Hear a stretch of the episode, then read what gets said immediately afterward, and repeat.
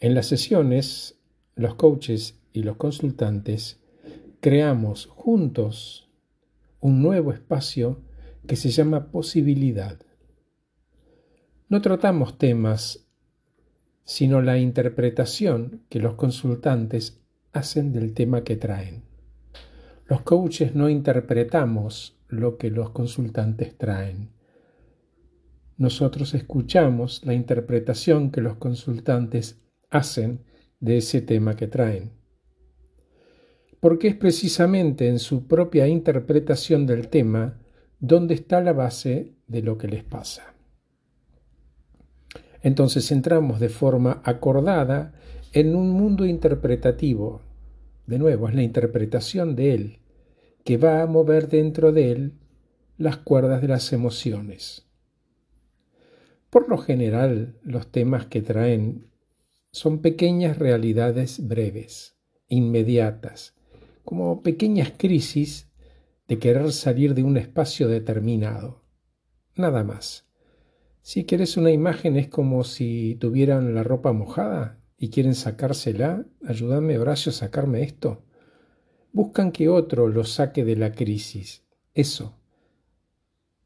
Y una vez afuera, ese haber salido va a traer solo alivio instantáneo.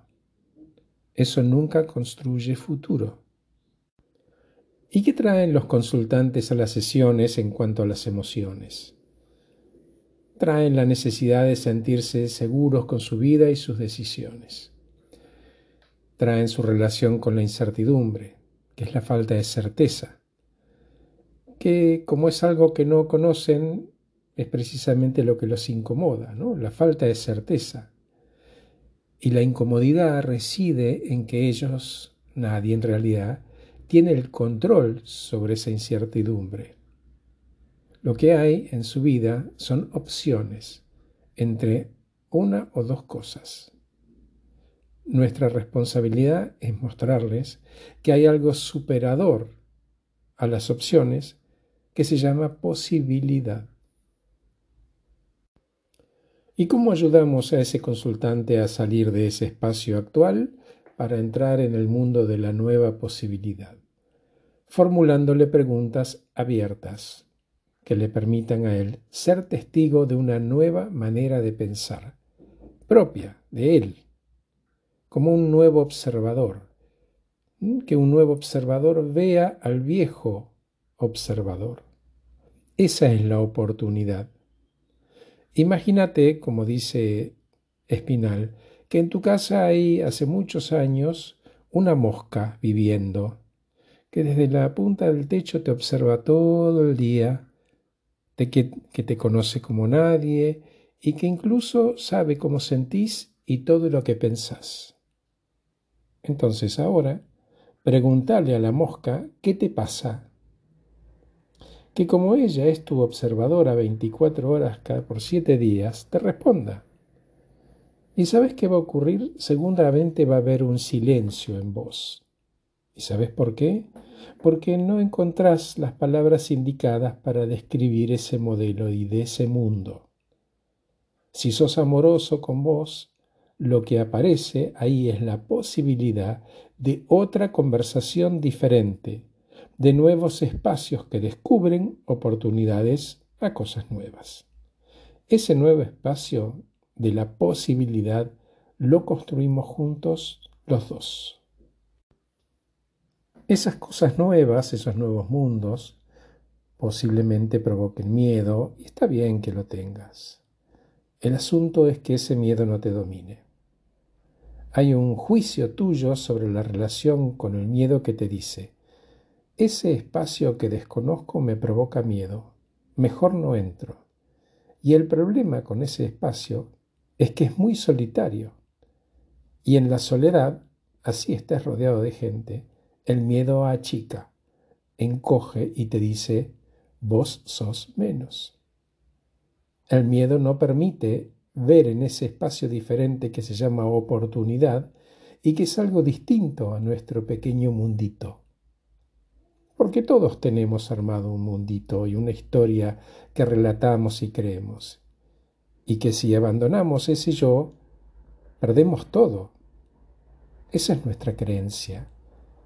En cambio, si decidimos explorar, vos y yo, oportunidades, seguro aparecen tus propias nuevas preguntas. Tus propias nuevas preguntas. Todos necesitamos soltar el control sobre lo conocido, incluso sobre nosotros mismos, para poder explorar nuevas oportunidades. Y ese animarnos a salir, esa oportunidad, se llama amor. ¿Qué va a hacer de mí una mejor persona cada día? Soltar el control. ¿Y cómo lo suelto? Construyo puentes de confianza. Primero conmigo mismo, después con otros. Supongamos que estamos construyendo confianza vos y yo. Cuando ambos confiamos, es porque abandonamos el control y surge una nueva oportunidad, un nuevo espacio que es desconocido para vos y para mí. Si yo trabajo la confianza en mí mismo, me siento seguro, aporto mi 100%. Y si vos haces lo mismo y aportás tu propio 100%, nuestro puente suma 200% no es que pusimos mitad cada uno para encontrarnos en el medio. Ambos ponemos todo.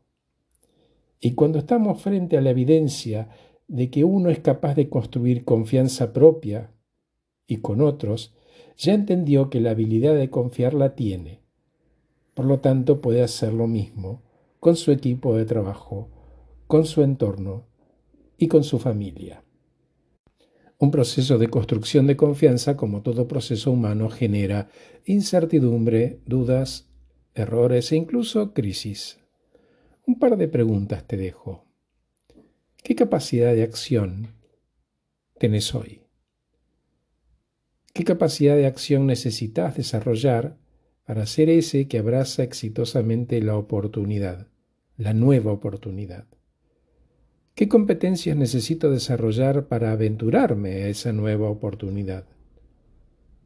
¿Cuáles son las decisiones que se necesita tomar para tanto resolver esta coyuntura como para diseñar futuro? De esto se trata el coaching, de las distinciones, de los pedidos, de las ofertas y de las promesas. Coaching es abrirse a adquirir nuevas competencias para cambiar la realidad en el diseño de aquello que queremos ser. De pie hoy y siendo conscientes de nuestras fortalezas, las celebramos. Estamos en un estado de ánimo expansivo y nos abrimos a incorporar aún más nuevas competencias, como por ejemplo crear responsablemente ambientes de bienestar en los espacios en los que uno se involucra. En este proceso tengo que admitir que hay información que me falta o que desconozco. Necesito fortalecer mi relación con la humildad de poder decir que no sé algo. En ese instante se genera un vacío que quiero llenar con conocimiento porque hubo un error y me abro a esa carencia.